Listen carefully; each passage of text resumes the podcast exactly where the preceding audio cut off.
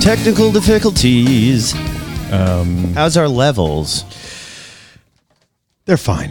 You know, for our purposes, our levels our levels are fine. How is your level today?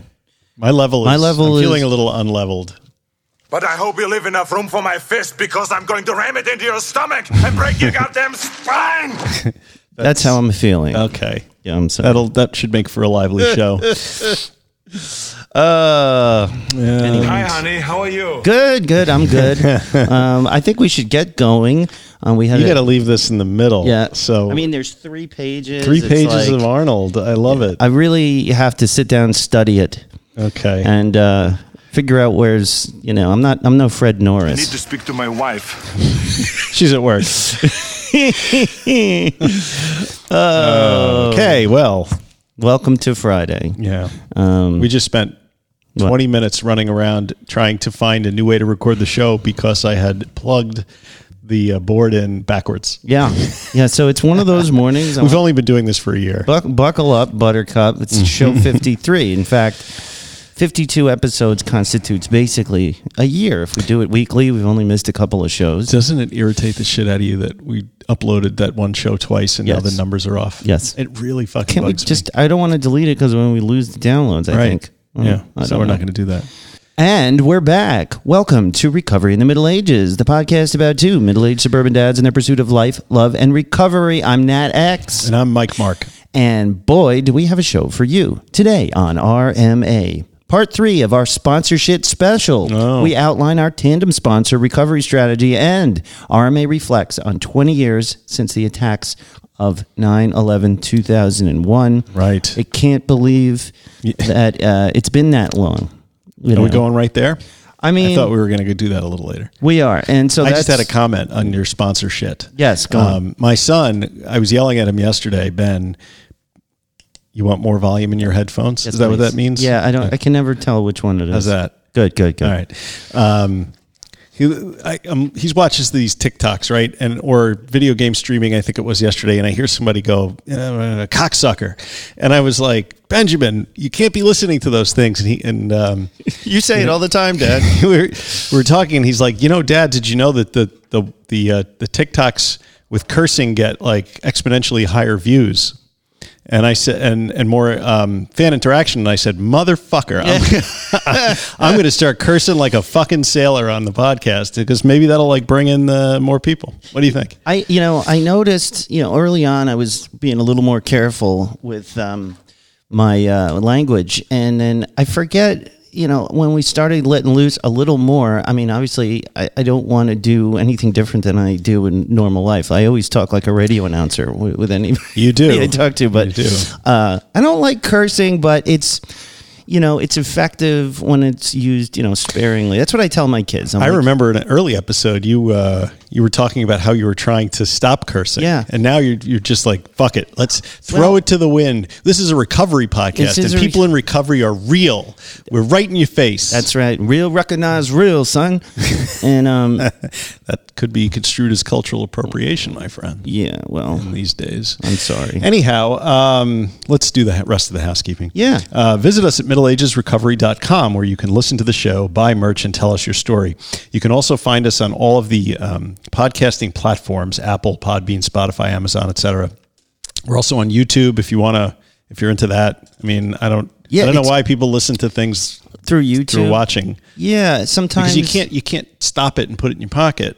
Well, if you, know? have YouTube Premium, Yeah, you which can. I unfortunately do. Um yeah, Somebody me too. suckered me into paying for it. I think it was me. Yeah, I don't know. Some people just that's what they like to list. You know, like what uh, my son does is he'll uh, on one of his screens while he's playing something on the other screen. He'll run something on YouTube yeah. and just sort of listen to it. Right. So I think there's a lot of people that are they're already in YouTube. So our shows get syndicated to YouTube, and Syndicated. I like using that word. it sounds fancy. We syndicate. There's this big organization behind us that syndicates our show, sends it out across the airwaves, Yes, everywhere. It's called Podbean, and uh, Uh, so yeah. we're on there. So you can also get the latest news updates and meet other RMA Monksters on our private, unsearchable Facebook group found easily by by, searching, recovery in the Middle Ages. No, but you, the point is, you can't like you can find the group, Right. But the things that are posted are not searchable. Thank so God. like you, your posts will not show up to your friends and family across the nation when you start writing about you know how wasted you got last night. Right. And uh, so take a little trip over to uh, the Apple Podcast app if you would be so kind and to leave us uh, to leave us a nice review. Five stars are great. A couple of dipshits left us two star reviews. I think uh, maybe because recent. Um, I think it's because they just don't like you personally. I, I think that's it, or maybe maybe the fact that we're not full throatedly endorsing um, AA may Yeah. be a problem for some people. No, which and I get it. Just kind of validates my objections in the first place. But I get it. I fair understand. enough. If you, we're not everybody's cup of tea, right? No, more of a cup of espresso. Right.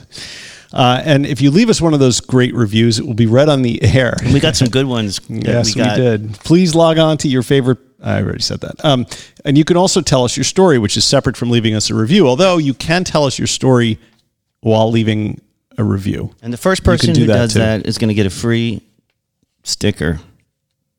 Okay. Speaking of, I I, like owe Ryan, I think Jay, a shirt. I promised him like six months ago. Like he was one of our earlier fans, uh-huh. and I'm um, uh, shouting you out, man. Um, I'm going to mail it. I swear. I Just send this me the week was- and I'll. Yep. I have the envelope. I have the postage. I think Um, he it's good to wanted the original shirt, Oh, and you have those. So. Yeah. so I'm doing it. Yeah. So you can tell, also tell us your story at middleagesrecovery.com. You scroll down to the bottom and there's a little form you can fill out and tell us all of the tragic and details and your arc of redemption, all that. The beautiful stuff. Your hero's journey. Yeah, right. It was a popular episode. Um, That was It's one of our most well, downloaded. Didn't we do two of them? Did we do? T- I don't remember. I don't remember. Gee, they all run together like Yeah. wild horses over the hills. Um, okay, and of course, the best way, the very best way to get the word out about our show is to share it with a friend. That's if you're sitting on a, on a bar stool one night, have, and you're deep into your fifth or sixth pint, just tell the guy to sit next to you. You know, I re- I recovered through middleagesrecovery.com. I, I have. no, I'm, I'm kidding. That just happened to me. I'll tell you a little bit about it later. It's a long story. I helped get a guy Oh, yeah. Um, Yeah. committed to a psych ward and then to inpatient rehab right. uh, through a friend. That's awesome. Um, and I sort of help, I helped, you know, point in the right direction. And, you know, I signed over uh, my copy of Just for Today since we haven't been using it to write the book we're supposed to write.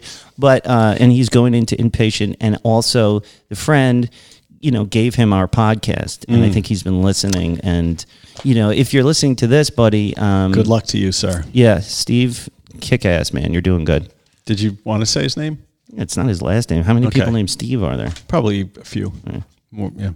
Um, and we have one of those reviews uh, this week, which is great. You wanted to read this, I did right? want to read this. Uh, it's from your biggest fan, uh, also known as 555 Kelly 5555. Um, I checked out your podcast after listening to Mike on This Naked Mind podcast. I usually skip the stories on that podcast by men because I usually relate to the women's stories because I'm a woman. But I was driving at the time and I couldn't get to my phone to sk- skip the episode uh, until after I heard Mike talk about his first experience with alcohol drinking gin. Same. I had to listen a little bit more since who would move forward with alcohol after drinking something that tastes like perfume? you know what I always say? Uh, if it's worth doing, you keep at it until you get it right. Right. Just keep at it. Uh, I was surprised to find how much I connected to Mike's story minus the drugs. And when I found out he had his own podcast, that's my podcast, not your podcast. Yeah, I just work here, man. I thought maybe I'll give it a listen. Uh, as the title of this review indicates, I am now your biggest fan. Having stopped drinking in February 2021, I am finally able to feel the highs and lows of life. All right, on. Right. Uh, one of my highs is listening to your podcast to and from work. That's amazing. That is amazing. While it's informative and interesting, I surprise myself every time I find myself laughing out loud. Thank you so much. I can't remember the last time I laughed out loud until I listened to your show. You both have amazing chemistry and ready? Ready? Ready for the for the punchline? I love having your podcast come into my ear, ear holes every day. Usually twice a day if I'm lucky. Awesome. Thanks, That- Kelly. Best review ever. Yeah. Um, thank you so much for that, Kelly. So that's the one that's going to pop up uh, first for people if Yeah. they go if they go to the Yeah. to the to iTunes. And uh, Okay, w- and welcome to all of our naked new naked mind uh, listeners out there. I thought you were going to say something totally different. It's- um, please keep listening and um, let us know. Join our private group, Naked Mind People. We're Naked Mind People too, so Yeah. uh, come join the fun. We I have had uh, I've had some people reach out to me uh, since the Naked Mind thing. Oh, really? um, you know, asking for some advice, and then, which is ter- terrifying thought. Yeah. uh, I do what I can, you know. Um, but yeah, I mean, it, there there do seem to be a lot of naked mind people. More importantly, we seem to have retained them, uh, a lot of them who stayed with us, Hmm. Yeah. uh, even after and that's hearing the ultimate, us. that's the ultimate compliment, you know. It is, It's one thing to check out a show, but to actually listen and to get something out of it um, is great. Now, so we have a new story. We also, do. a your story. Now, this was one of the contest winners. Oh. Um, uh, Marion C. Yes, thank you, Marion. Where to begin? My early years were nothing short of amazing. I had an amazing family that did fun things and was provided for very well by loving parents. My separation from life began after a sexual assault as a juvenile that led me to feel as if a spaceship had landed and dropped me off on Earth as a science experiment. Yeah, I, I felt that way too, um, even without um, having that kind of trauma. I think a lot of us talk about feeling like we're from another planet, you know. Um, uh, as years progressed, the only thing that caused me to fit in was alcohol, my best friend, a warm blanket of comfort, and of course, liquid courage. After two failed marriages and a low spot in my military career of 10 years, I knew I could either be a low life, self centered, worthless piece of crap that I felt like inside, or I could give 110% at everything I did and make a go of it.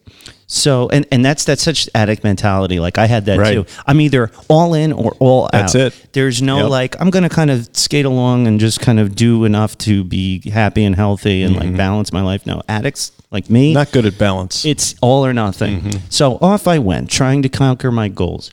From the outside, it looked like I had arrived, but on the inside, I felt like they were going to walk away in any day and say, Marion, you're a wonderful person, but just not quite good enough to be here. That's the Imposter imposter syndrome. I feel that I have that same problem.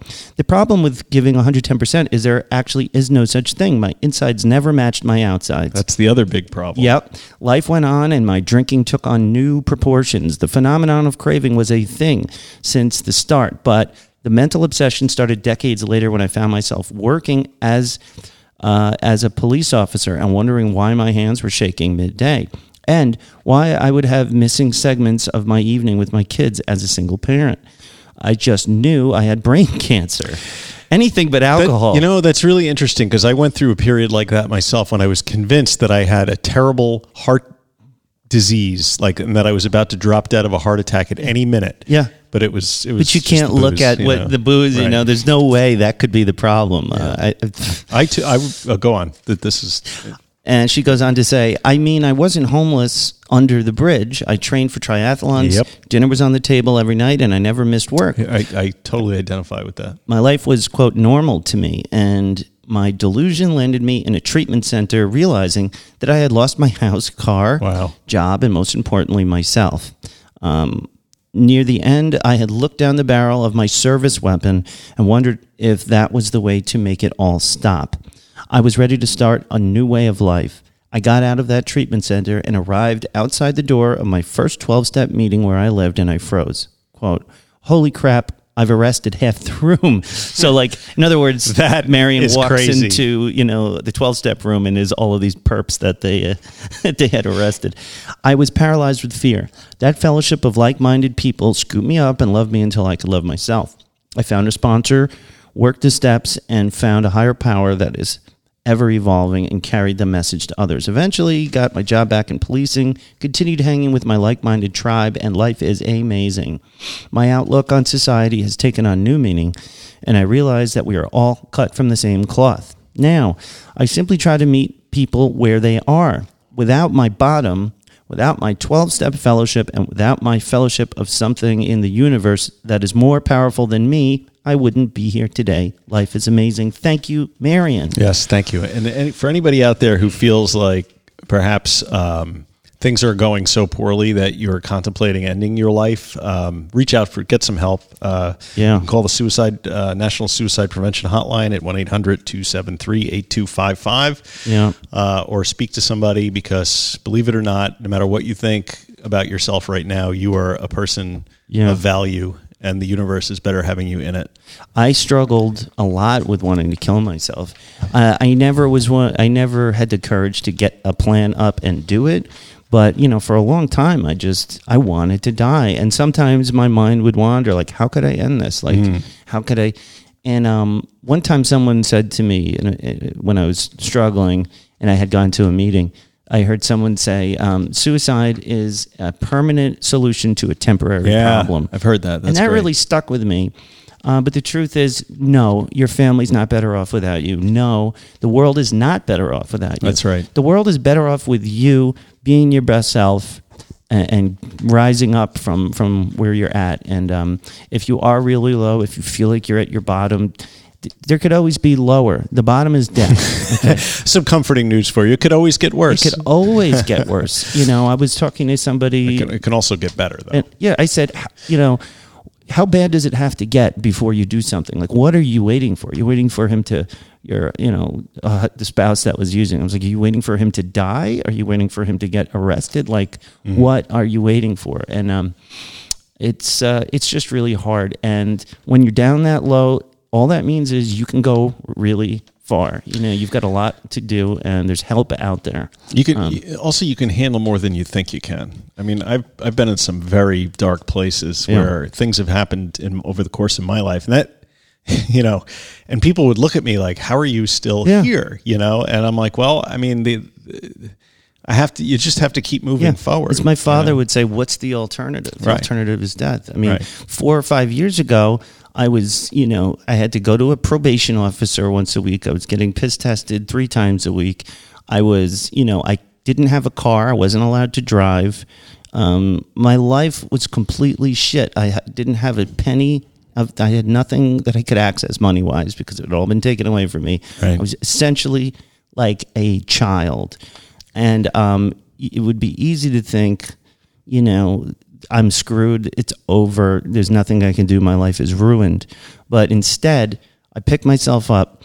Uh, I worked, you know, a program, and I worked on it until I finally stopped relapsing. And, and now I got a car. You know, I'm I'm feeling healthy. I'm exercising. My wife likes me again. I I, st- I didn't lose my family. I'm I'm a free man. I, I'm not you know under any kind of legal restrictions. Um, so if I can do it, you know, anybody can. From where I was at, That's right. and I was on the worst shit. You know, um, I I was looking back, you know, Annie Grace marketed my appearance on that podcast as um, the tagline was like a life of trauma, you know.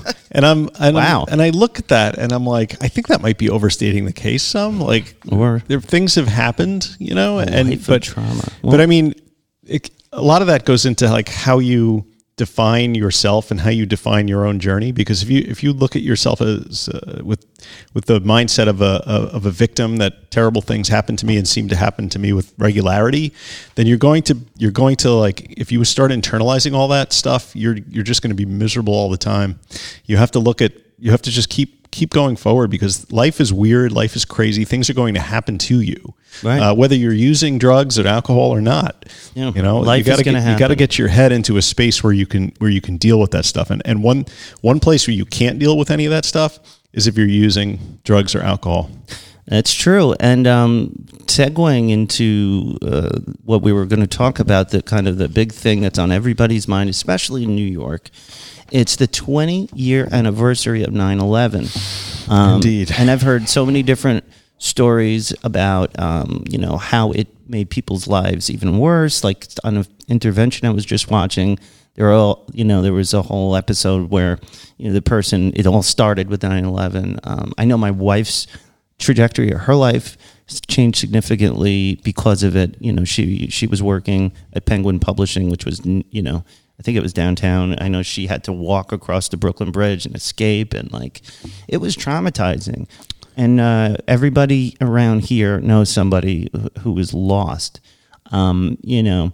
And um, I think, uh, Mike, that you were actually closer uh, to the buildings than I was. I was 40 minutes away, you know, in Hicksville. I could smell the burning, but I wasn't quite on the ground and, you know, in all the trauma. But like, how did that, you know, what was going on in your life when, uh, when that occurred and what did it do to you?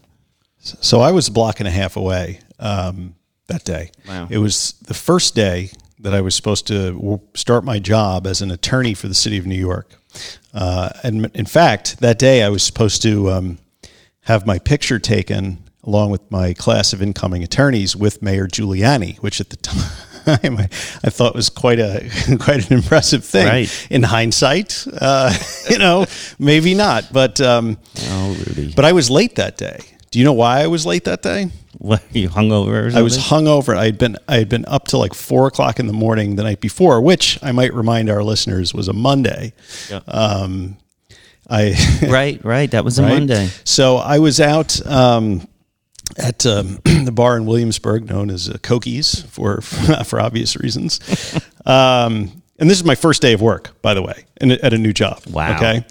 Uh, so I was already a little little messed up at that point. Um, but uh, you know, I'd gone for training the week before, so but showed up at the building. Um, I'm just going to tell this abbreviated version of the story. I think I told this last year, but that was a year ago, and I don't remember now. It's a tradition. Um, so I was riding up in the elevator and um, got up to the tra- the room uh, where we were all supposed to meet, and there was nobody in there. And somebody said that a plane had hit the World Trade Center. And somehow, between getting off the subway and walking to the building, I, I somehow missed, or it had just happened, or something. But as I was walking out of my building uh, after going to fu- try and find people, I pushed the door open to walk outside, and that's when the second plane hit. Yeah. And all the glass shattered in the in the buildings around me. wow. And a piece of the engine landed like a couple hundred yards away. Yeah. Like boom, right in, right on the sidewalk.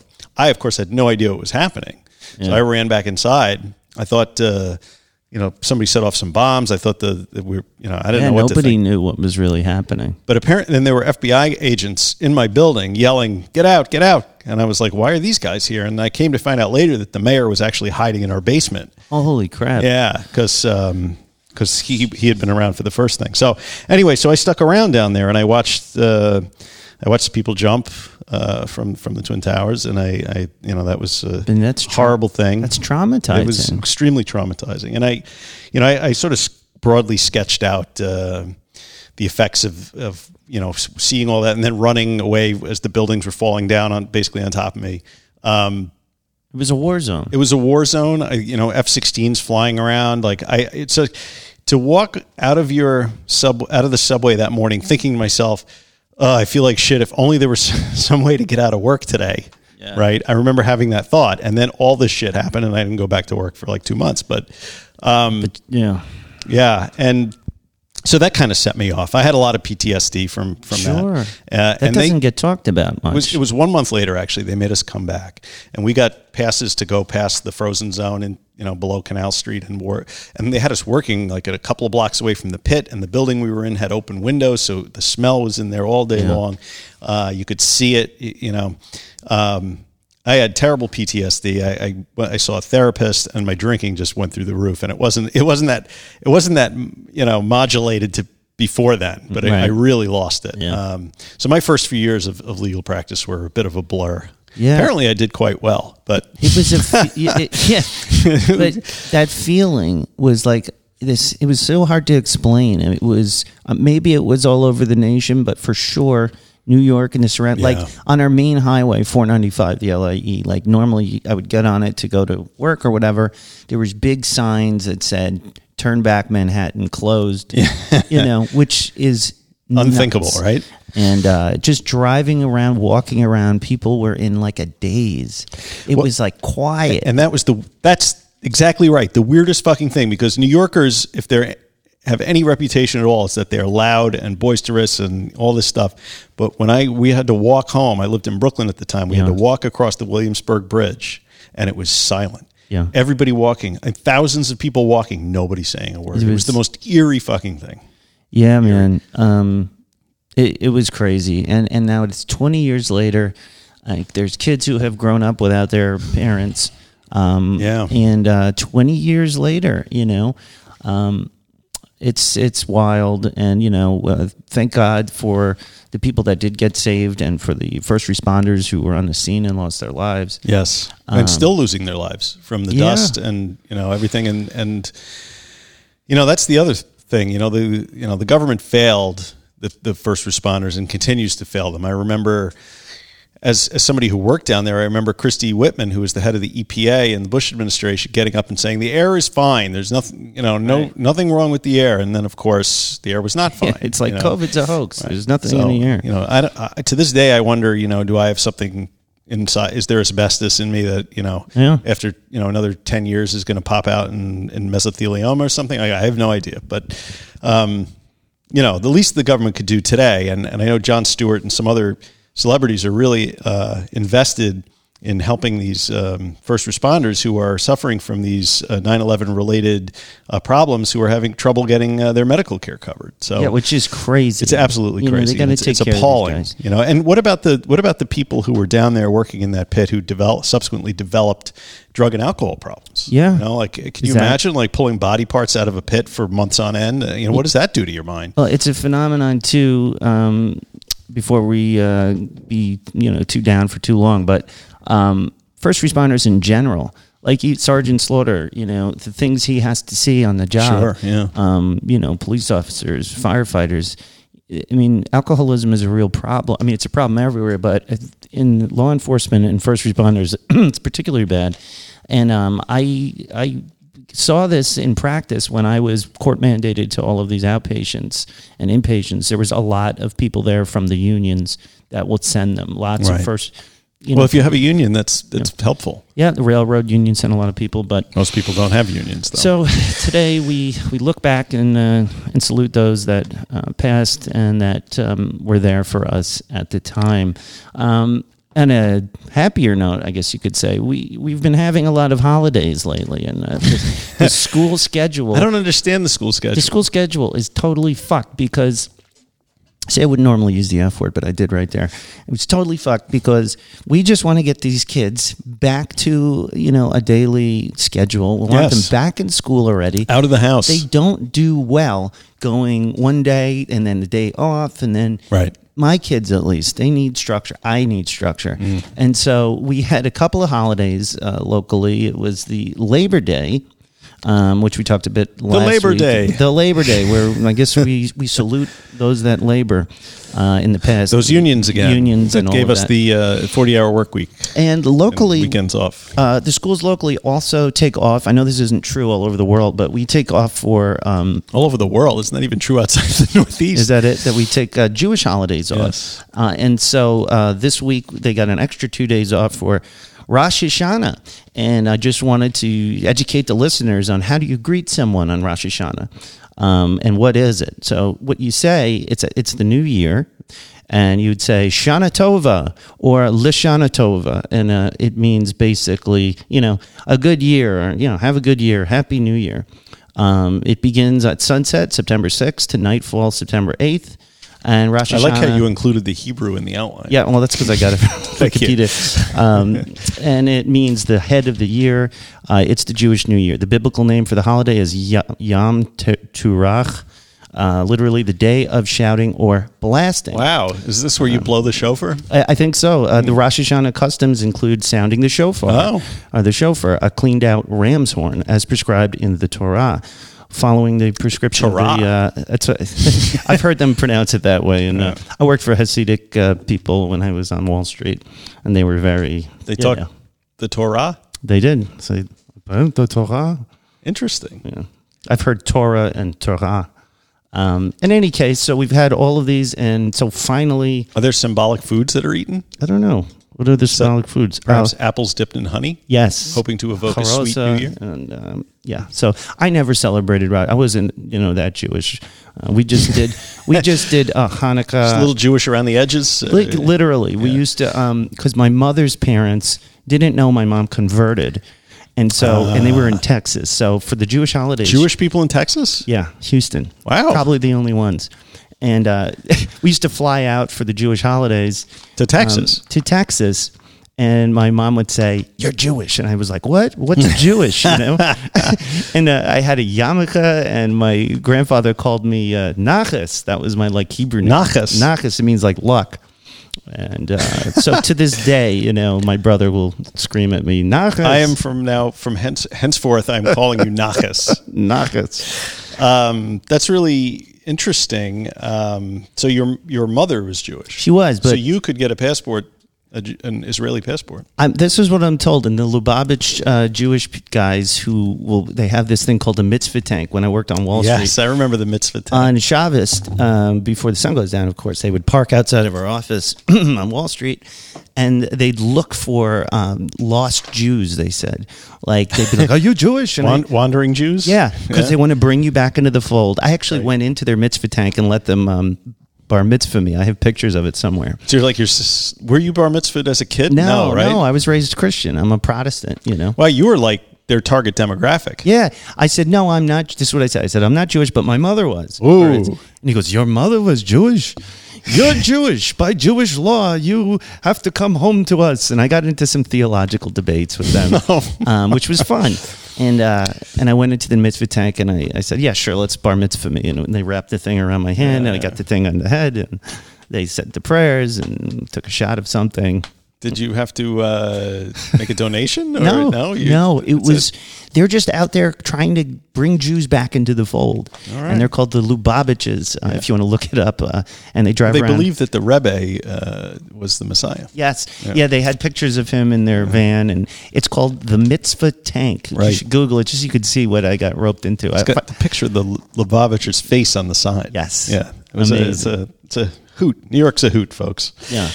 Um, so uh, the other thing is, Well, I wanted to mention. Uh, Yep. you mentioned you dropped Sergeant uh, Slaughter's uh, name Yes. earlier. Um, he loves it when we talk about him. yeah. Okay. Well, I wanted to. I just wanted to tell him that uh, I set up a hummingbird feeder in the yard. Oh, that's right. You guys love We're, birds. we're bird people, and Uh, I've actually been getting some some action at the hummingbird feeder. is so to that the only place you're getting action? I'm not going to comment on that one. But um, yeah, so I've had hummingbirds coming for the first time in years. Like I don't know where they're coming from, but they're coming to the yard and they're perching on the feeder, and I'm running out there with my camera taking pictures of them Yeah, all the time. You take cool pictures. Everybody, check out Mike's photographs. They're pretty amazing. I wish I could give everybody my Instagram, but then they would know exactly who I am Yes, and then where to find me and all that stuff. So uh, I throw a couple pictures up on the. what would they do if they found you anyway? Like, are you Mike? yes. Yeah, Hi. I don't know. Actually, I can't wait to meet People out uh, there in the internet are you don't know. You know, I want to meet everybody. Everybody's been so cool on the on the private group. I'm like, you know, I don't mind if those people go well, look yeah, at my Instagram. we want. You know, we want to hang out, and um, maybe we'll plan like a, a meetup after this COVID thing washes away. Um, but uh, what 10 did you? years. So, Um, did you do something for Labor Day, or were you just chilling? Uh, we went upstate for a hike. Took the kids and went up to the town of Cold Spring. You familiar with this place? No. It's a nice, quaint little village up on the Hudson. It's right on the Hudson River, and there's a um, the West Point Foundry is there, so it's right across the river from West Point. Oh, cool. So it's an interesting little hike because you can go back in there, and the old foundry structures are there, and you can walk through there. West stuff. Point being a famous military uh, university. Anybody that doesn't know who what West Point is? You'd be surprised. Yeah. I don't know. So that was fun, although um, Jack and, and Ben came and they both really disliked um, hiking until Jack found a snake, which he pulled out of a river with his bare hands, which I thought was. Really? Yeah, that was that was a little dicey, but it was a very small snake. Uh, so I guess he thought it couldn't bite him. So and it didn't, as far as I could tell. Oh, that's good. Um, so we drove like you know, getting off Long Island in a car is how long does that take? Right? It's like t- two hours just to get off the island Oh, to get and off, then, forget and then it. you go up and then so we were up there the hike was like an hour we got slices of pizza and then drove back so the whole trip was i don't know six hours and we spent like an hour and a half actually doing something and is this before or after he got the haircut? oh shit yeah so those of you out there may recall that my son jack is uh, in his first few days at a new school and it's a, uh parochial school catholic school it's sort of like a i don't know like a prep school with Catholic overtones, I guess you'd call it. Um, Yeah, it's pretty Catholic. I went there when I was a kid, and it you know it really set me up. it's a boys' school. It is too. an all boys school, so Jack was used to just rolling out of bed, putting on a swear, pair of sweatpants, and rolling off to school. Which our school is like a block and a half away Yeah. from So our he house. now he has to get up at six o'clock in the morning, put on a shirt, uh, pants, a tie, uh, and take a bus at six forty-five Yeah. that goes to the school. So he is um, business, man. he is very unhappy with us at, at the moment. Wasn't it his idea? we were he was included in all of the discussions but my point is you know he couldn't really know what he was getting himself into so i'm not going to lay it on his feet like you wanted to go there you know well, he, he had to cut his hair, right? Well, I mean, the- you already got a haircut, his and it wasn't yes, short. we got a haircut and it wasn't short enough and the first day the dean grabbed him and said uh, you need to get a haircut or um, as jack put it to me that what did he call him a bald prick that bald prick grabbed me and told me I had to get a haircut. Oh man. So- hey, it is going to make a man out of him. I mean, everything that could have went wrong his first day of school went wrong. And eh, you know, my fear, of course, in all this is like he's gonna like it's gonna be too much pressure. It's gonna be too much going on at once,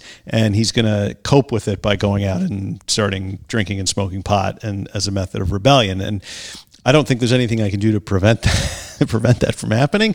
I'd say that there are way fewer opportunities for him to engage in that kind of behavior in the school he is now as opposed to the school he would have been going to.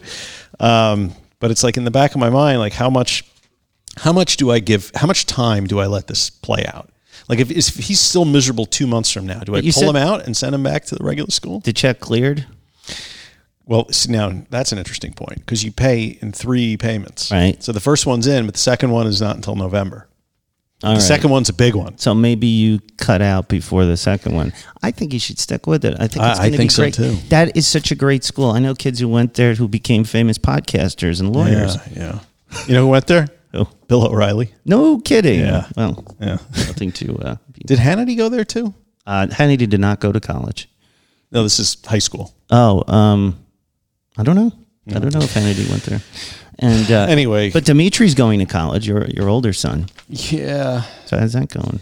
Well, it's been hard to get him to actually do much work this semester, like because he's a senior, man. But you know, he fucked around for two years, so his grades this part of the year are going to matter more than if it was some other kid, Right. who had been you know busting his ass all the way through. Those kids are building their resume, so to speak, for college, right? Yeah, Doing I mean, clubs and grades. So I tried the summer. He got him that internship. He did that. He completed it. Great.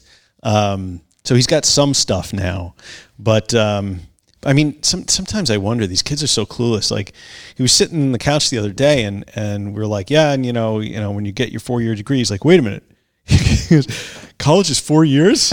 I'm like, how many years did you think it was? He's like, I don't know, two or three. I'm like, Oh, man. no, no, that's law school. I was You going to do that after college. He's like, what? he was he was appalled at the idea of all that education. Well, there's, you know, like I said, you know, my wife went to community college and then went to Salisbury University. Yeah. Um, a lot of people I knew in the music program at Crane came over from Nassau community. They had a great music program. A lot of times, it's it's the perfect option. I, I agree. it's a, it's also a big money saver. Yeah. Um, it might be, you know, but like you said, he's going to be home a little bit longer. But maybe that's good. Maybe he needs to be home a little longer. Maybe he does. You know. You know, the, we don't know. We're we're gonna try and get him.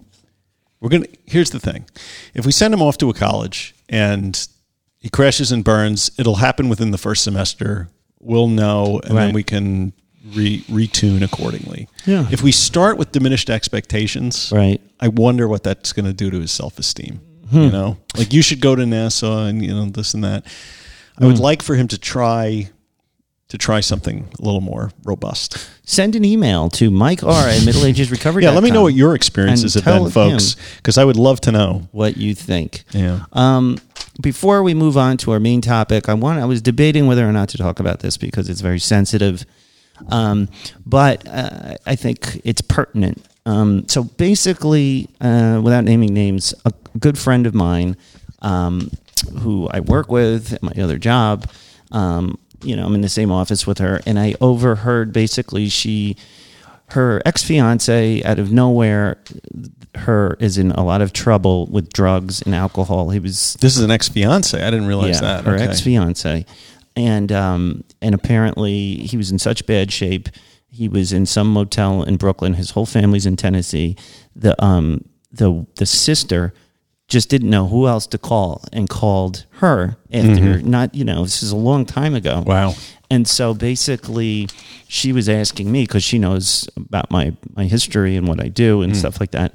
And um, I was amazed at how quickly I could rattle off, you know, oh, that's easy. You know, you get him to Glen Cove Hospital. That's what I did. It was a lot of it was what I did. Right. You know, he was suicidal and all of that. And I said, just, you know, and she got him there. I, I took, kept his things in the store for her. Mm-hmm. And, um, and this must have been extremely difficult for her because she's married now Right. and this is this ex fiance, but he's in real trouble, and you know, so it was amazing, and like miraculously, they they fifty one fifty him, which means Yeah. you know once he admitted that he was going to hurt himself, they were able to hold him for seventy two hours, and Mm-hmm. it gave us time. She's like, okay, now what? And I was like, okay, now we got him into an inpatient rehab. Right. And uh, and uh, of course, I suggested the one I went to a couple, but the one that I wanted him at, at uh, Seafield, we were able to get him a bed. Do they have equine therapy there? They do not. a They do not. um, they do acupuncture and stuff like that. And there's a gym. It's not that fancy, Okay. but um, and so long story short, he turned around. Like he got cleaned up. He's doing much better. And he's like all about wanting to get better now. So he's willingly Super. at this rehab. Um, he's there finally, checked in. He got a bed. I um, and then when uh, she was taking his stuff from my store to get, to bring to him, uh, I got my Just for Today book, which is a daily reader for NA, uh, and I signed. Basically, I inscribed it like, "You need anything, give me a call," and you know, good luck and all of that.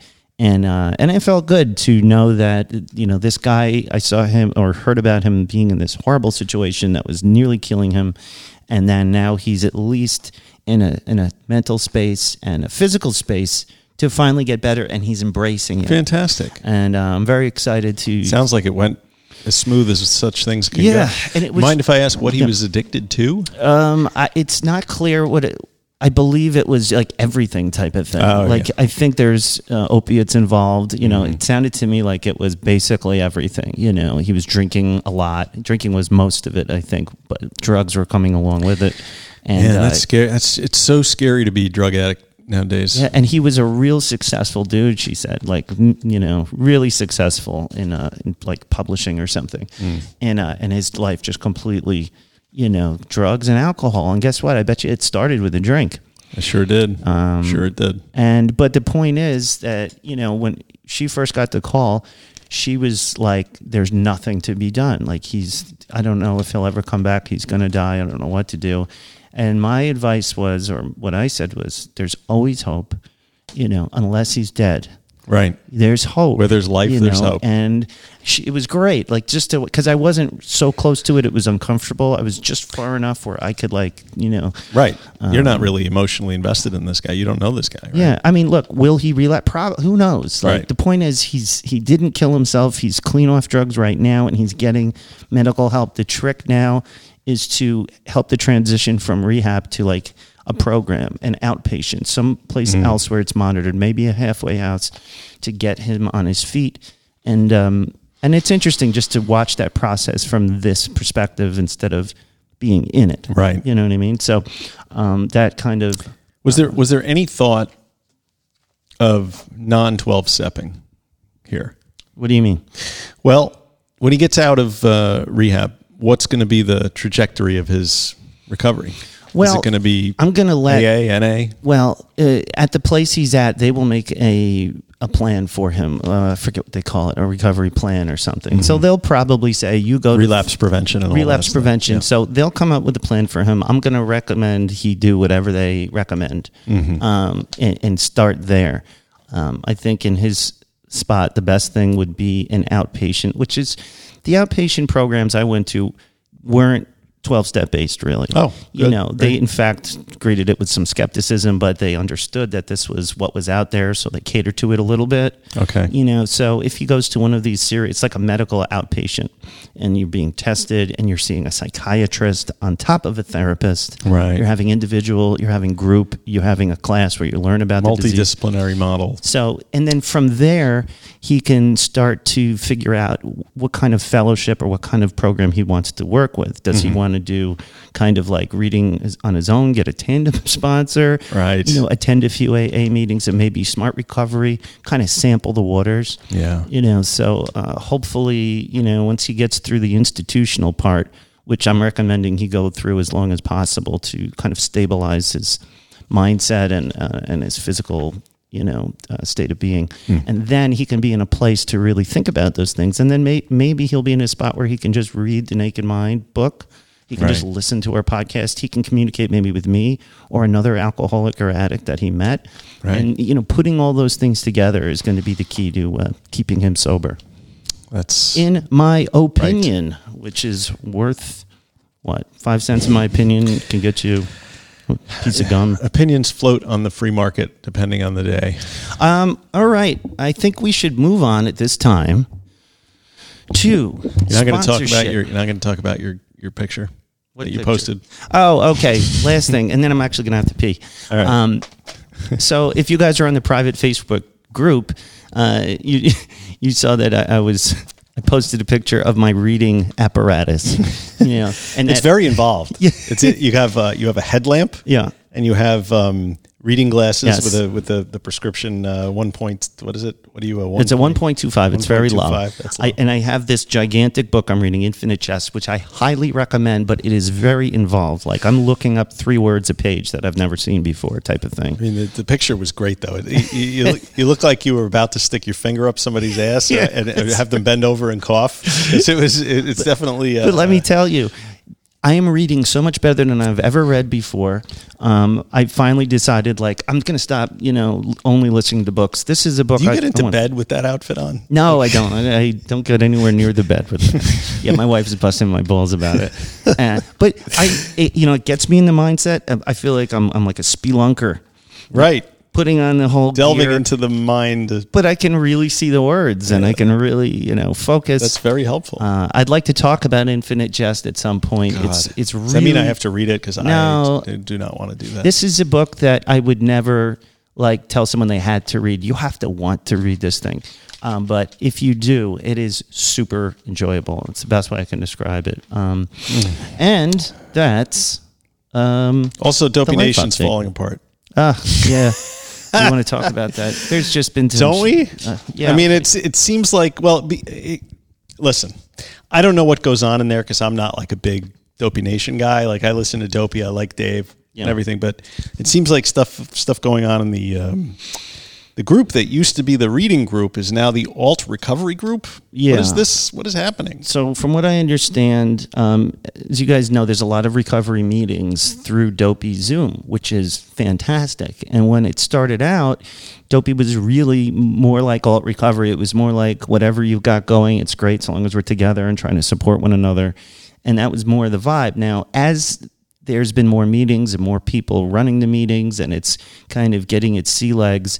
It's leaning more in the you know because this is people's experience. So when they're doing a meeting they'll do a big book study group. And you know it's not all 12 step but it's something that lots of people know it's a comfortable way to run a meeting but the mm. problem is that baked into 12 step mm-hmm. is this kind of intolerance Yes. and it's it, Yeah. it's okay. Like it's just what it is, you know. Because if you're going to believe this is the way, the truth, and the life, everything else is going to be counter to that. If that's the the, the dogma, Right. So you have someone like our good friend Misty, who is kind of leading the charge. She's sort of taking the brunt of all the attacks and stuff, unfortunately. And she felt like she was being, it was too judgy in the dopey Zoom. And she felt like, you know, she needed a safe space. Um, and so that's what she's created with the alt recovery. And then Jamie also, who was the, uh, came up with the, the phrase, you know, that dopey was the vanguard of the alt recovery movement. So she's involved. I think it's beautiful. I think it sucks when people feel uh, alienated in a recovery group, but you know what? What I said on one of the uh, in the group was, look, look, there's room for more in recovery. There's always room for more. Just stay loving, you know, stay friendly, and um, you know be comfortable with other people's happiness. Yes, I mean th- those are great sentiments. I mean, I, I'm full of. I, sentiments. I'm not really sure what alt recovery means in in that context. I'm not really sure what alt recovery means in any context. I mean, we've always sort of styled ourselves as as alternative recovery since the beginning. just alternative from you know traditional 12 step Right. that's the way i see it it's anything that's not you know like you have the catholic church and you have everything else as Right. far as the catholic church is concerned. But I mean, we do a fair amount of 12, 12 step um, discussion here. well in yeah this group, it's you know. part of most people's recovery because it's ubiquitous and so people relate to it and they've been through it and i've been through it and i use 12 step you know um, as needed basically Yeah. which is what they tell you take what you want leave the rest you hear that all the time in the rooms but then they say but these are really not if, suggestions right? But if you don't take them, you're screwed. You're a fucking asshole and go to hell. And so you know, so any kind of alt recovery that involves harm reduction, I guess, is a bit controversial um, insofar as it it is people still using a substance, you know, uh, Yeah, to perhaps eliminate the need for using a more dangerous substance. you Yeah, know. I mean, Uh, I mean that that doesn't sit well in the in the the twelve step community, and I can understand. You know, if you come from that paradigm, I can understand why that would seem to be anathema. Um, I mean, for me, I mean, abstinence is the way to go for me because I've found that having a clear head allows me to do work on myself that I couldn't do if I were still using anything. Right. So I like being sober. I mean. I, I, I don't know, I but mean- but I'm I'm not going to judge you if you need to do a couple bong rips a week, every Yeah. week, you know, to keep off heroin. Fuck, you know, that's that's your business, you know. this is um, we we could do a whole series on alt recovery, and maybe we will. But you Maybe know, we should. We wish everybody in the Dopey Nation and the alt recovery group the best. Um, you know, Yes. come to Recovery in the Middle Ages private group where uh, right. we'll we'll accept pretty much anyone, even if you're not middle. We even have people who are not middle aged that are listening. Well, the people that think they're not middle aged. yeah. Well, what I was saying is middle aged is a state of mind. it is. You know, like you can be. T- I was middle aged by the time I was 25. A lot of it it depends on the state of your bladder. And speaking of which, Yes, are we going to take a um, short break and be back after take a these short words? back and we be right back after these words.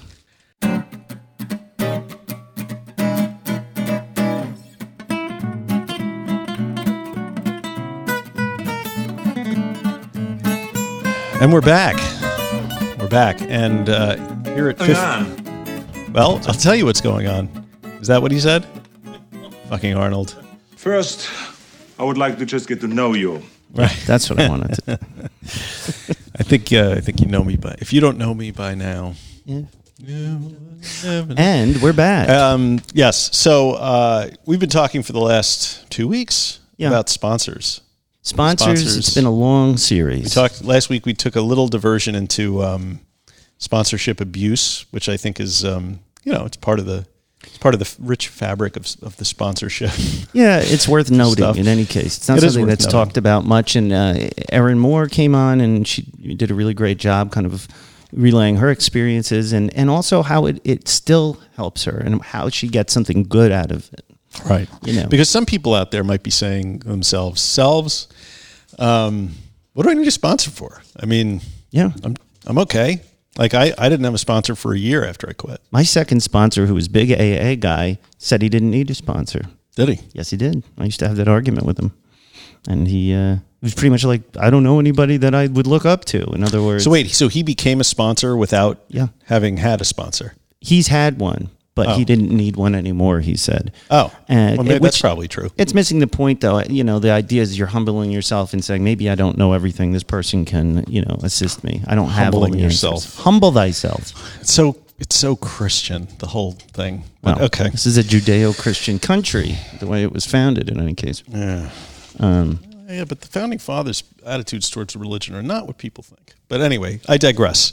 Why don't we get into the main? It's now fifty-two minutes, so let's. Yes, it is. So earlier in the series, the sponsorship series, we discussed some of where the sponsor recovery model came from, a little bit about how it uh, has evolved into something that too frequently puts the new person in recovery in a very dangerous spot, like we just were talking about, or at least not in an environment truly conducive to recovery.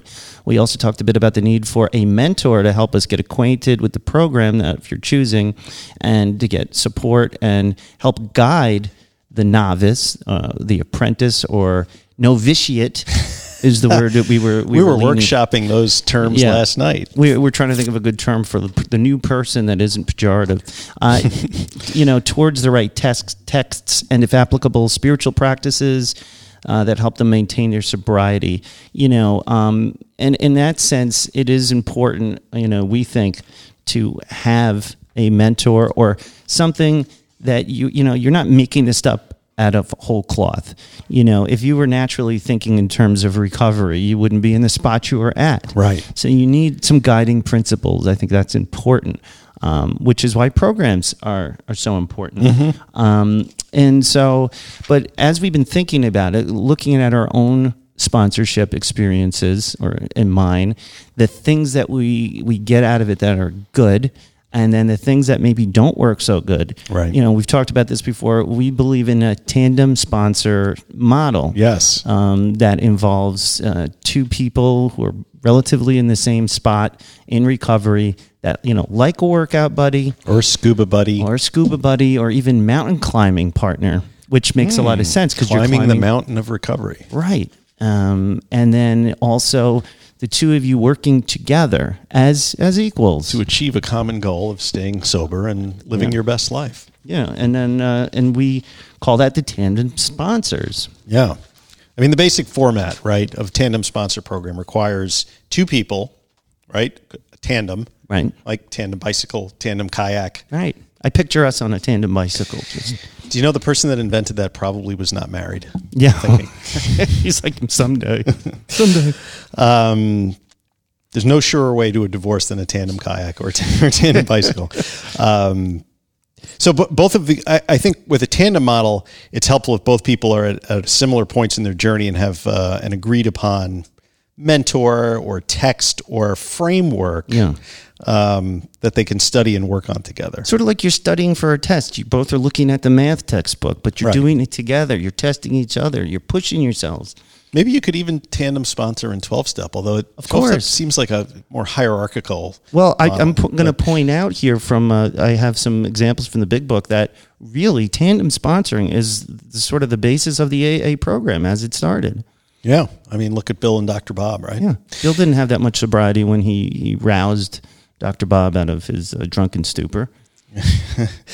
Um, tandem sponsors, you should be in contact every day, meet in person once a week to discuss how it's going, um, should be an ongoing air up any fear or issues that come up, safe, judgment free. Yeah, you shouldn't feel judged. You should feel like the person. You can also call your friend an asshole. you should call your friend You can. But when you build that uh, relationship of trust, when they finally do call you out on something, you take it the right way. Yes. Hopefully, you, you know it's coming from a good place, and, and that's important with a tandem sponsor and that was that was something that I found interesting about Erin was saying last week about how you don't want somebody who's too good a friend Yeah. to be a sponsor. And I, I don't know. I like I can see pros and cons, right? Because you you can have much more of an intimate level of communication with somebody you know better. but maybe you don't want to tell them certain things. Maybe you don't. You know. But I don't know. I kind of I kind of tell you everything. yeah. You know what I mean? I don't hold much back. Well, you're not supposed to. Right. I don't either. Okay. Yeah, we're not supposed to. You, got, you want to be But as we're- open as we're possible. like good friends though, right? well, I mean, yeah. So okay. So I mean, look, Anyway, it doesn't work in anyway. every. It's just a suggestion.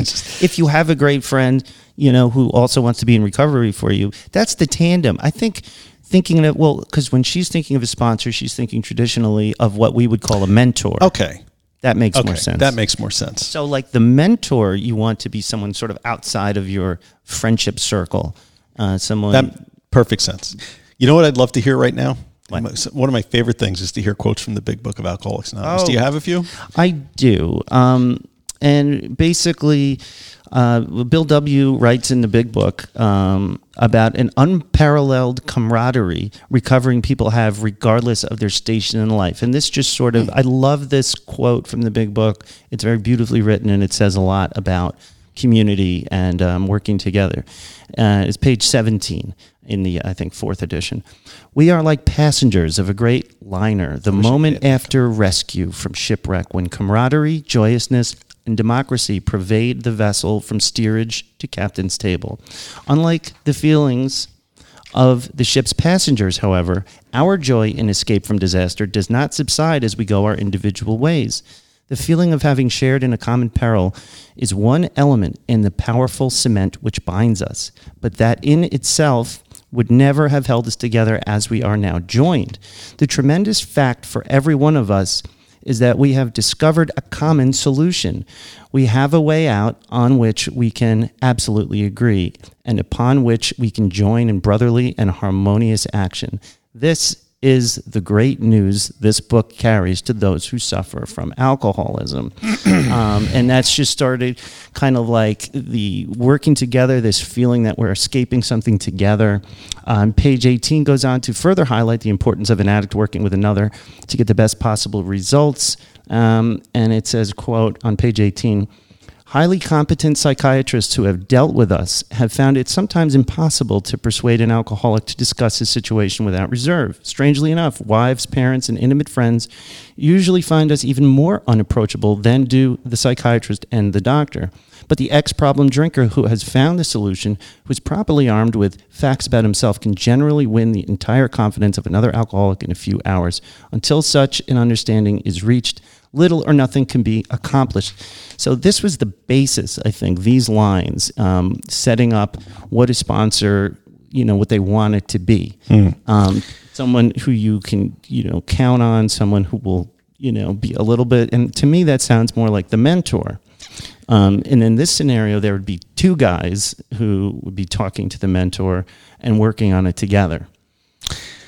Um, I agree with uh, most of that, except for the part that where he says he that the great news that the book carries to those who suffer from alcoholism, and that that program is like the Well, yeah, he's talking But I- about but I his agree. program. Yes, yes. So that can be true of you Any know, program, right? Any program well, right. that Okay. works, um, or that is good, or that you're both focusing on. Um, so, like a scuba buddy, you know, um, I've never gone scuba diving, but like, how are scuba diving buddies? Like, how do they help each other? They help each other in a, in a number of ways. Um, you know, you before you get in the water, you check to make sure that the your buddy's equipment is functioning correctly. You make sure their uh, air is turned on. You make sure there's a little air in their buoyancy control device. And then when you get in the water, it, you stay right next to your buddy within the amount of time it would take if you ran out of air to swim and grab an air supply, an alternative air supply from your buddy. So you you work very closely together, and you don't stray too far away from one another because if you do, and one gets into trouble, you know, imagine running out of air, and you see your buddy like hundred yards away. Are you ever going to make it there? You're probably not going to you make need it. your there. You got to stay close to your buddy because you know, and any, any you know, and your buddy can help you with minor stuff too. Like if a, if if your fins if a fin strap breaks or you lose a piece of equipment or something, you know, um, just the idea that somebody is always around to help you when you need help. Yeah, and if you put on your, your your dive, you know, goggles incorrectly or something, the your your dive buddy isn't going to be like, "You asshole, why are you so fucking stupid?" Right. Well, he can't Um, talk underwater anyway. Well, but- you know, but yes. he's not making. You know, he would just, "Hey, you're doing this wrong. Right, You know, we'll right. fix this. We Right. want to." You know, and so that's the sort of attitude. Um, and then the mentor. So, like, what do we do about a mentor? Because if you've got two people who they both want to get recovery, um, you know, but where do they start? Well, you, you're in a, your and my situation is a little different because we both met when we had a little time under our belts. Me, not quite a year. You, more than a year, almost two, right? Yeah. So we had already sort of found our way to a, a space that was working for us. And when we got together, we just sort of compared notes, realized Right. that we were on the same page with a lot of stuff, and just proceeded from there. But if you have two people who are just starting out who want to engage in some kind of tandem sponsorship relation, you know, you have to be careful with stuff like that because, you know, you, you don't want to run into a blind leading the blind situation and Right. find yourself, both of you sitting at the brewery drinking beers because you could, you know, together because you couldn't kind of organize stuff. So, so in that situation, you know, um, when I, I was just sort of thinking about this, whatever this is, this alternative program out loud, um, you need to find a mentor. You need to find someone who is schooled in the whatever particular art of recovery that you are participating in, whether it be this naked mind, whether it be uh, Yeah, it doesn't have to be you know. somebody you meet in a meeting. Like people Right. aren't going to meetings as much anymore in person anyway. you can meet them on the internet in an alt recovery group, for example. yeah, But I'll- you should vet them and be sure that they know what they're talking about. And I think it would be helpful if that person had some sober time, at least a year's worth, um, before you rely on them to tell you how to maintain your sobriety. Right. So it's it's important that you both respect the source. Um, and and this works for AA, it works for NA, it works for Smart Recovery. It's whatever program that you're you're going to. It's you know you pick another person, you know, like another student in the class, Right. and you guys agree to work together and, and work towards a common goal.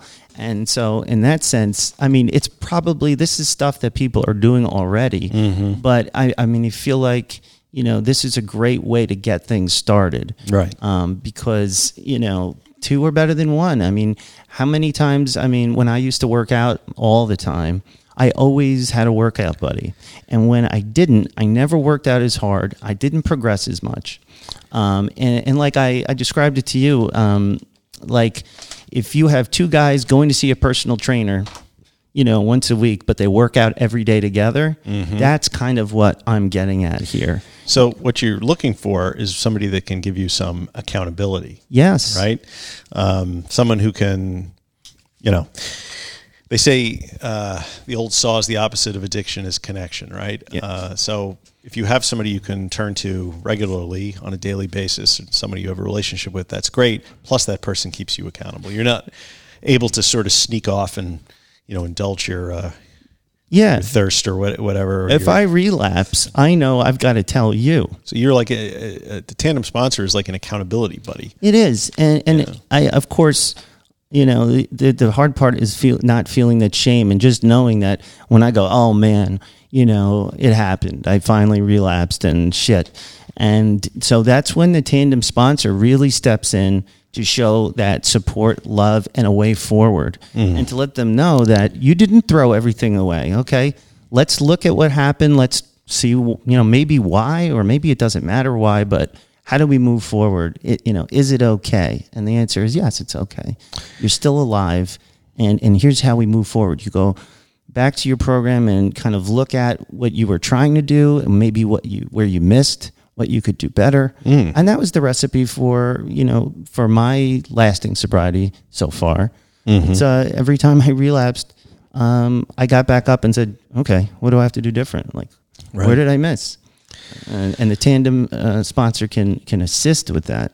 Um, I, I like the idea that you put in here that the mentor can also be an author who, who writes a book that you both study together, like Annie Grace's The State Yeah. of Mind, or Gabor Mate, or even or even Bill Wilson. because they lay out a lot of, of of program in there. Like Gabor Mate is telling you like what he suggests how you get through this, and if you're both reading reading a book together, and people do that all the time in other like book clubs. Right. They're reading the same book, and then they're discussing it. Right. You know, in this case, they would be okay. And how do we practice this? And talking to one another about it, being open about uh, their fears or something they think. If you don't like something about the program that you're practicing, great time to discuss it is with your tandem sponsor. Uh, and then by having these conversations, by working it out out loud without fear of reprisal, um, there's a way forward. You, move each other up. Some might say that um, not having a, an actual person as a, as a mentor is problematic, but then I, I think back at Bill Wilson did not have a, a sponsor uh, or necessarily a, a mentor. Maybe he talked to somebody from the Oxford group. or- He yeah he had a background, uh, but you know he had this his idea. no, and he had Dr. Bob, the first guy that he, you know, Yeah, was he the first guy that he? No, maybe not. I don't remember. There's like the first three. It's like uh, E.B. White was the one I think that got um, Yeah. Bill W. And uh, but they also relied heavily on the philosophy and the treatment of Dr. Carl Jung. Right. And also um, Dr. Silkworth, who famously wrote The Doctor's Opinion. And um, it, it's funny when I hear people in recovery poo pooing uh, clinicians who aren't recovered addicts. You know, they say, oh, I can't talk to someone who hasn't been through it and they don't know anything. They can't possibly understand it. Meanwhile, a lot of the traditional 12 step program was basically set up from two non alcoholics that were highly regarded and um, highly borrowed upon for the program. Well, I don't need my cancer doctor to necessarily have had cancer to know that he can treat my cancer. Right. I, I get it. I get it. Why people feel more comfortable speaking to someone that's walked down that road Sure. before, though. You know, But you know, um, I, I've gotten a lot out of both uh, recovered addicts, clinicians, and non. You know, it's, it's really different comes- perspective, right? it's different perspective, and someone who is kind of outside of it can also sometimes see things more clearly. like I'll harken back to uh, my when my mother in law came on. Somebody somebody mentioned this to me the other day in the Facebook group that uh, she really appreciated the that episode because my mother in law, for those of you that didn't listen to the episode, is uh, was involved in the um, methadone maintenance program and and uh, for for a county out here in New York and and kind of dealt. She's a uh, social, uh, licensed certified social worker. Yeah, that was a good and- episode. yeah, she so and she doesn't have any. She she had family members with addiction issues, um, but she never struggled with it herself. But she, I think, she was able to come up with uh, some some unique perspectives. Yeah. from the outside looking in, rather than having been on the other side. So I I, I agree. There is Yeah. some there is value in that sort of a, a, a person weighing in on recovery as well. Absolutely. Um, in, in the other direction, so the question is, great. We've, you know, we're talking about this tandem sponsorship. You know, how can we move it forward, and how can we sort of facilitate this kind of recovery? And we've got this private Facebook group um, where we're all talking recovery. We talk about the show here and there.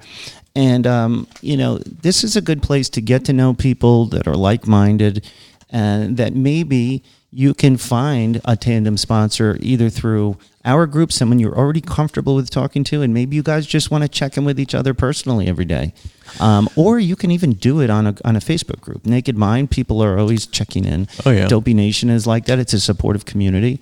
Uh, and, uh, you know, for a while, I was afraid to join a Facebook uh, recovery group because I was afraid of, you know, it had my name on it. Um, but once I realized that I could do something privately, uh, it really changed my recovery, especially with the pandemic. You Just know, make sure it's private, Yeah, if, if that's important to Yeah, you, yeah, because there's some that aren't.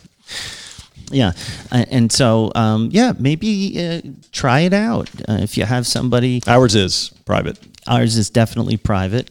Um, and the other thing is, there's a feature on the Facebook group that allows you to have mentors, where uh, people, you know, you There is? basically, yep, you basically vet them, and then on the mentor page, you can um, list all of their experience and how long they have cleaned, if that's what you want to know, and You're what they practice, and then they're uh, official mentors. I'm pretty sure Dopey Nation did that a while ago, but nobody, I don't know if anybody is using it.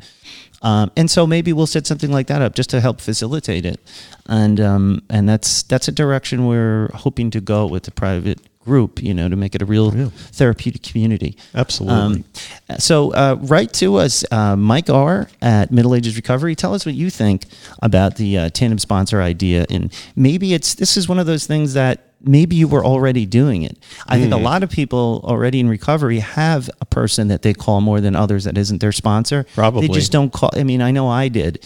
Um, and, uh, and and maybe how you think we, we could shape this a little and, and how we can move it forward. We, we just think that it, it's a really great way of looking at it, and, and maybe if we can crystallize it, you know, more people can you know jump on board and get the kind of success that I think that we've had and, and the kind of uh, happiness that we get from it. Yeah. I think we, we, we're working on coming up with our grand unifying theory of recovery. But Yes. we're, not, we're not quite there yet. We're working on a unified field theory of recovery, but Yeah. we're not quite there yet. So, having said all of that, I think it would be safe to wrap up Yes, let's wrap up. part three. Part three. Sponsorship spectacular. Yes. And, um, you know, uh, li- like I said, tell us your thoughts in the Facebook group. Tell me your sponsorship uh, stories or, or, you know, what you think it should be. I love funny sponsorship experience stories. Yeah. Also, I had my sponsor story, but it wasn't that good, so I just kind of skipped it. Um, all right. well, uh, Nakas, that brings us to uh, what is it? that time of the show. Knockus. Recovery the news. Yeah. All right. Recovery in the news. Recovery in the news. Recovery. Recovery in the news, motherfucker. I think you hit your your cues perfectly. I got it. every week. now, do people do people know that that's just a loop of tape that we roll? Yeah, and I sing it live every time. Recovery in the news this week comes from. Uh, Ah, very sad. it is sad. Comes from. Uh, I could have picked the article from the New York Times, but instead I chose the New York Post for some reason. Actually, I know why because um, our uh, G Money Smooth, like I've mentioned in past weeks, sends uh, an email blast. Sober, sober linings. Soberliningsplaybook.com. Yes. Right? It's Yes. .com? Soberliningsplaybook.com. Go there. It's a, it's an aggregate. He aggregates all of the recovery in the news stories that are going to be of interest to you and puts them in one place. And it's extremely helpful for beleaguered um, podcast hosts with not a lot of time. you can just go there. It's one stop shopping. Plus, you know, a lot of the stuff is very interesting.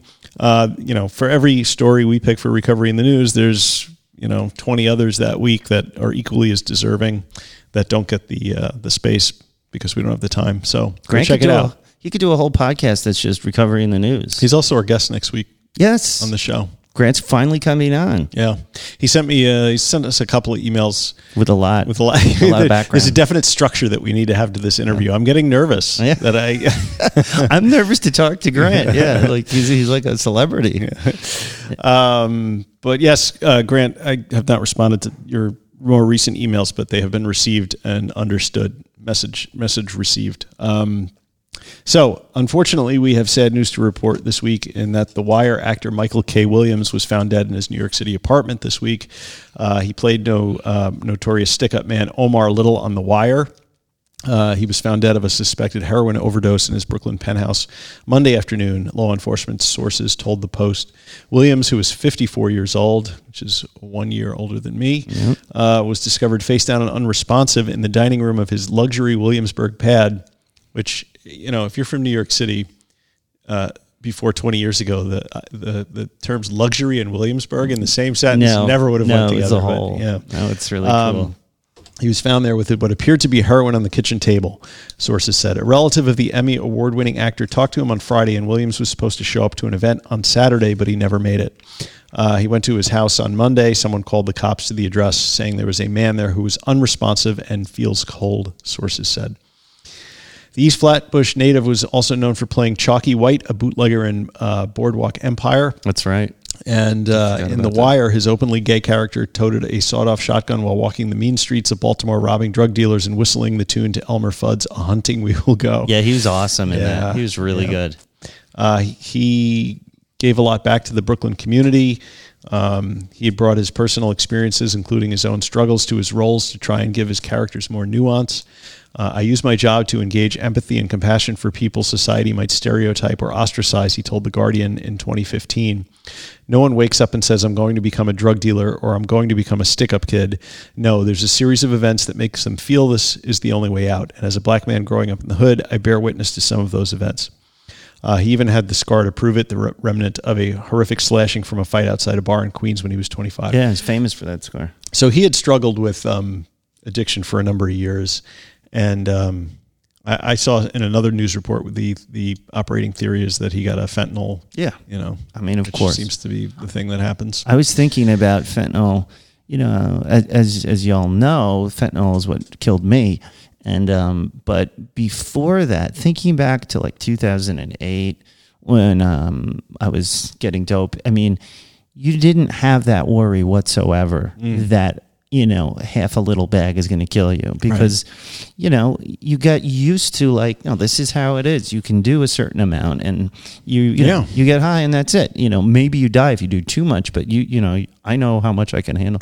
When Right. fentanyl comes out and even if you know you're getting fentanyl you still don't know which kind of fentanyl. Is it carfentanil? Is it regular fentanyl? You know how strong is it? And it's just um, it's so dangerous. I mean it's not even like um, trying to scare people from doing drugs dangerous like if you smoke marijuana you'll go crazy. Right. it's like legit you die you know? It's it's not you're having a lot of fun and maybe you get cancer in 20 years or something. It's you die Yeah. you know? It- there's no high you know when you die. You just it's it Well, putting it in the cocaine and stuff is really freaky. I mean, it just doesn't make admitting sense. all all these people to rehab who are who are withdrawing from opiates who never did an opiate in their life. Yeah. just snorted coke from a particular place. you know. it's wild it's wild and, and it's know. very sad he was a very talented actor and this disease is uh, taking too many of us yeah. and that It's recovery in the news. Yeah. Wait, That was really loud. do we do that at the end? We do, Um, right? You play the music. I do. Yeah, I don't always But sing, you don't though. do the singing at the end. Depends on how I'm feeling. It's too much. But what that leads us to is oh, the week in weird. Week in Weird. The Week in Weird by who? Tim. Tim Binnall. Binnall. Alien statue head spotted on Mars. An anomaly hunter studying NASA images from Mars believes that he spotted the remnants of an alien statue on the surface of the red planet. The curious find was made by an indefatigable UFO researcher. Good, wow. Good pronunciation. Indefatigable. Nice word. You see Thanks. that? Tim Binnall definitely went to an Ivy. uh, indefatigable UFO researcher Scott Waring as he was examining pictures that were captured by the space agency's Perseverance rover. In one of the photos, the eagle eyed investigator noticed a peculiar rock, which he contends is actually evidence for an ancient extraterrestrial race that once lived on Mars, obviously. Of course. What else could it be? The anomalous object appears to be the side profile of a face, complete with eyes, nose, mouth, and lips.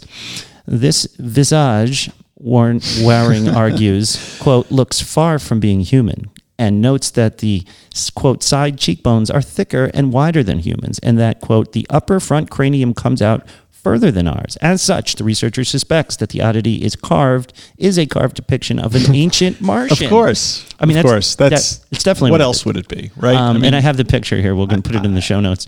Uh, observing that the potential statue head appears to be approximately three feet across and speculating that it might be thousands of years old, Waring theorizes that it may have served as a burial marker akin to the tombstone here on Earth. The anomaly hunter dismissed the notion that his discovery is merely a trick of light and shadow, posting, positing that he is 100% correct of course. in his analysis.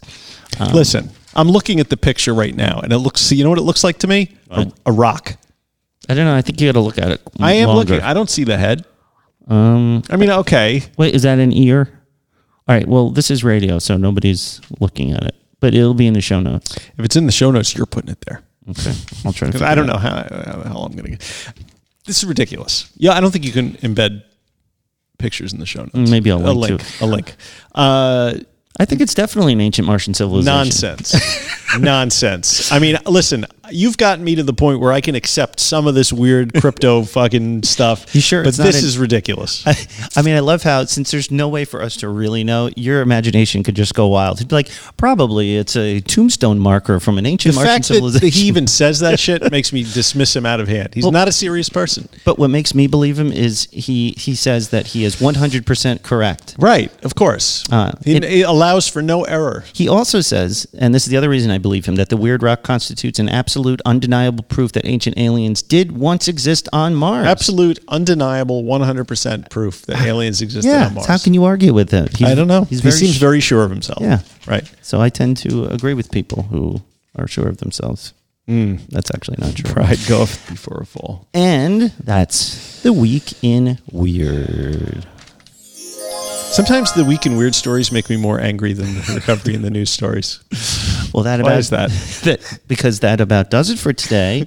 We've had a great time as always. Thank you so much for listening. Visit us at middleagesrecovery.com, Podbean, Apple Podcast, Facebook, Instagram, Spotify, YouTube, and Twitter. So tweet us at twat you twit. Support your favorite show. Drop a five star review. Join the private Facebook group. Buy a T-shirt. Don't forget, merch is available. MiddleAgesRecovery.com. Click on the shopping cart. You can see our awesome new shirts, and then Mike will mail it to you.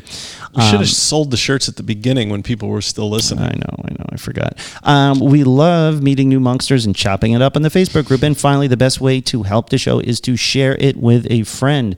Uh, if you get something out of our little show, please share the love and help grow the RMA movement. And as we say, non proficiat perfectum. Progress, not perfection. See you next time.